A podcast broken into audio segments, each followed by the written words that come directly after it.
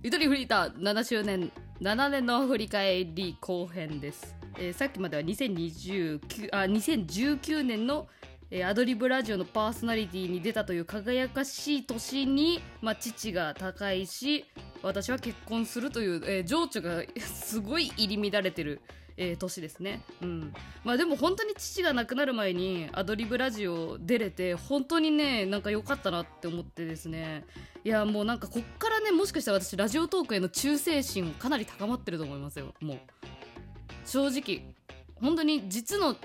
親親親孝行できたみたいな気持ちになったんですよやっぱりねギリギリでね。でなんかその親孝行の機会場をくれたラジオトークに感謝まんじみたいなやっぱ芽生えるでしょそりゃっていうね。もう本当になんかあのーもうね本当決めましたねもう本当。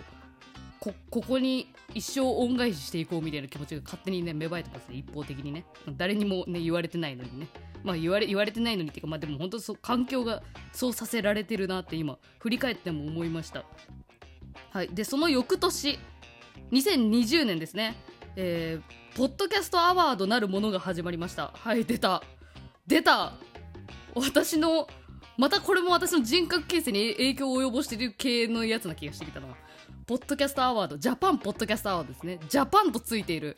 日本のポッドキャストを表彰するという、えー感じに受け取れますが私はねあの時ね落ちたんですよね。ポッドキャストアワードに。で落ちたからなんか悔しがってだとは思うけど、まあ、ジャパンポッドキャストアワードのジャパンって、まあ、企画が日本放送なんですよ。日本放送。だから日本放送の日本のジャパンだよねっていう風に言言いましたね。うん。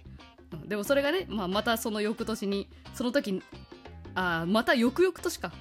えー朝日新聞ポッドキャスト出させてもらって通称朝ポキね。朝ポキのねあの神田さんになんかそれちょっと褒めてもらったっていうかねその通りですよって言ってくれたのを思い出してねちょっと救われるっていうね、うん。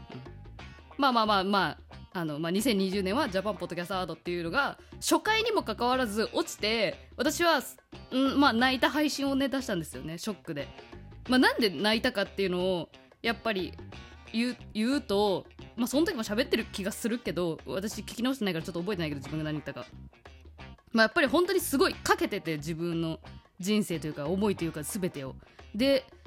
で音声配信って本当にすごい個人的なものだしそれに笑ってくれる人がいるっていうのもすごい個人的なことって言えばいいの。その人と私だけの関係だからそれを第三者が見て面白いと思うかどうかって別じゃないですか。でもやっぱりそこで認められて本当に面白いんだっていう確信が得られると思って、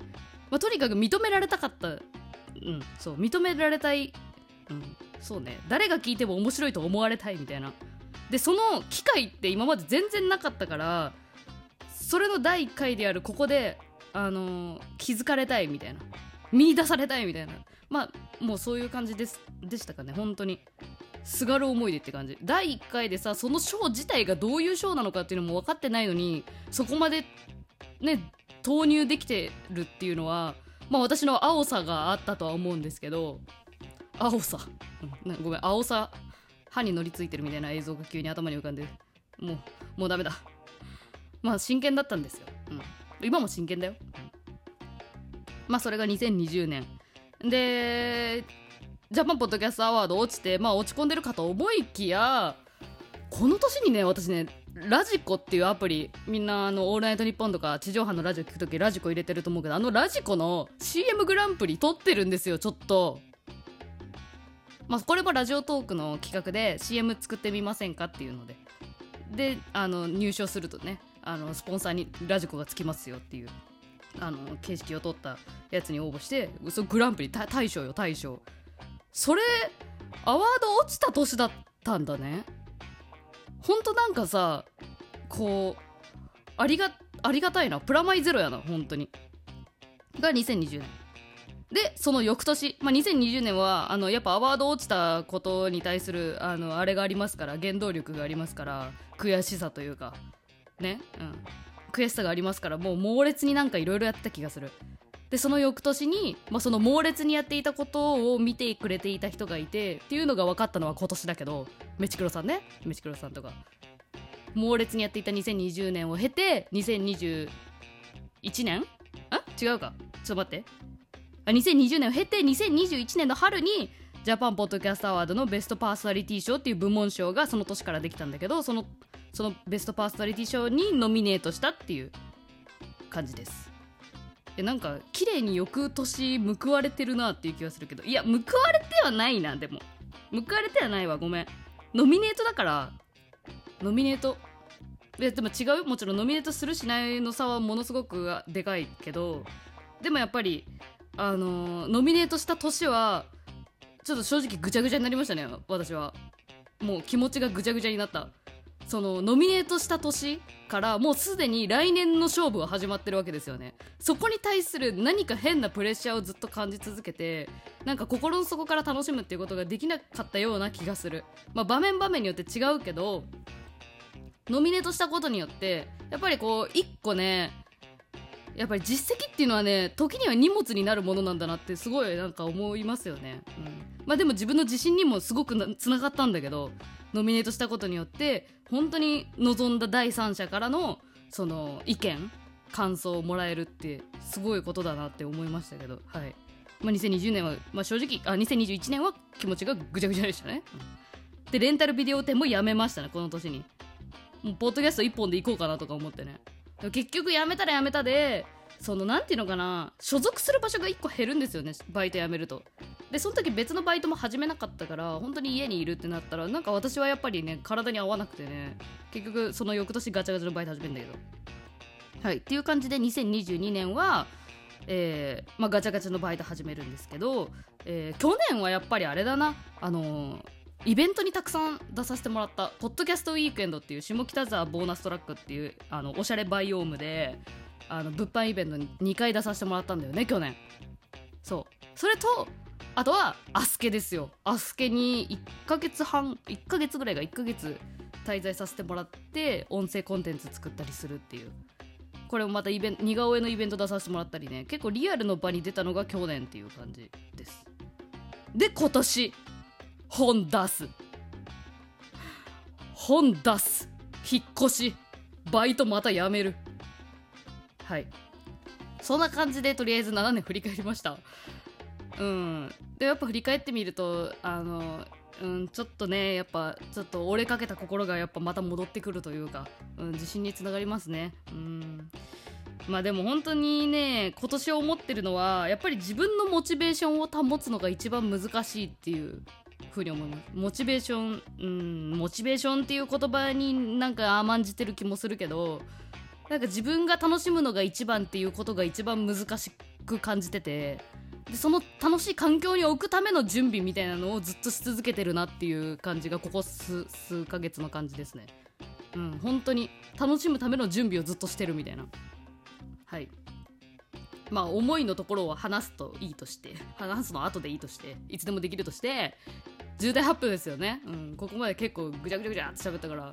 あれやけども。えっとですね引っ越したのはこれが理由です。えー今年秋名古屋で印刷所を開きます。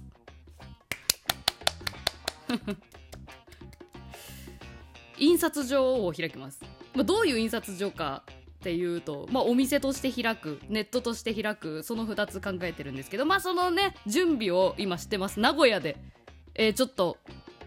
7年目あ8年目か。8年目のゆとりフリーターはもう完全にもう名古屋の人として名古屋の人まあまあ最近越してきたばっかりだから語るの早いかもしれないけどまあ名古屋の話をもうガンガンに出していこうかなと思います。そうこれは結構大きい大きな一歩ですよ。大きな。ちょ今まで完全に匿名でやってたけどまあ方言とかねなんかなんとなくの話題で察してた人はいるかもしれないけれどもちょっとこれからはもうガンガンにああの人名古屋にいるんだっていう感じでやっていきます。だから今名古屋に住んでる人はすごい身近になるし名古屋知ってる人はあーああそこなんだみたいなね。ちょっとこうなんだろう交わりそうで交わらないっていうファンタジーでいこうかなっていうみんなとは。まあ会うこともあるだろうけどねいつかね。そう。でまあ名古屋で開業します。でなぜ印刷所かっていうとこれも本当ね巡り合わせだなと思うんですがねポッドキャストウィークのやってる時とかもね印刷系ってめちゃくちゃね関わったけどね。あのーそう。結婚してね夫の実家の方がその印刷系に強い会社をね経営しておりておりましてね、まあ、そこからこうそう頑張ってみたらっていう感じで応援してもらって、えーなんとなんかそういう形にあの今流れてきてるという感じですね。本当にものづくりが好きなので作ってワクワクとか好きだったんで子供の頃から。関係ないか？でも絵描くのもねあのポッドキャスト始めてから好きになってるからなんかそうもちろんかいあれですよ音声配信と絡めていきたい印刷所ですからね私個人としてはね思ってるんでね、えーまあ、今後もゆとばずで、まあ、進捗たまにねなんか面白いことあれば喋るっていう感じですね。全面的に宣伝するっていうことはそこまでは考えてはないんですけど、まあ、でもどういう感じで店開かれるかっていう話って多分面白いなだろうなと思うので喋っていきたいなと思います。はい。なのでちょっと今後のゆとりフリーターですね、まあ、目標はやっぱゆとりフリーターとしてなんかスタイルを確立したい。あれといえばこれの人みたいなさなんかもっと分かりやすくなりたいなっていうのが目標今。漠然としてるかもしれないしもそれをね答え出すのは自分なんだけれども私の気持ちとしてはそう確立したい、うん、のが目標です。はい。ということでここまで、えー聞いていただきありがとうございました。思ったより長くなっちゃってすいません。もっと分かりやすくしたかったんだけど。そそれこそ分かりやすくしたかった目標がいきなり外れてしまったけど。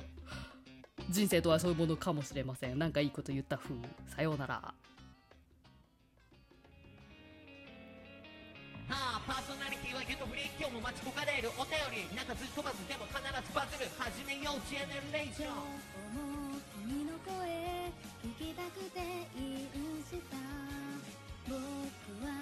人きりそれでもまだ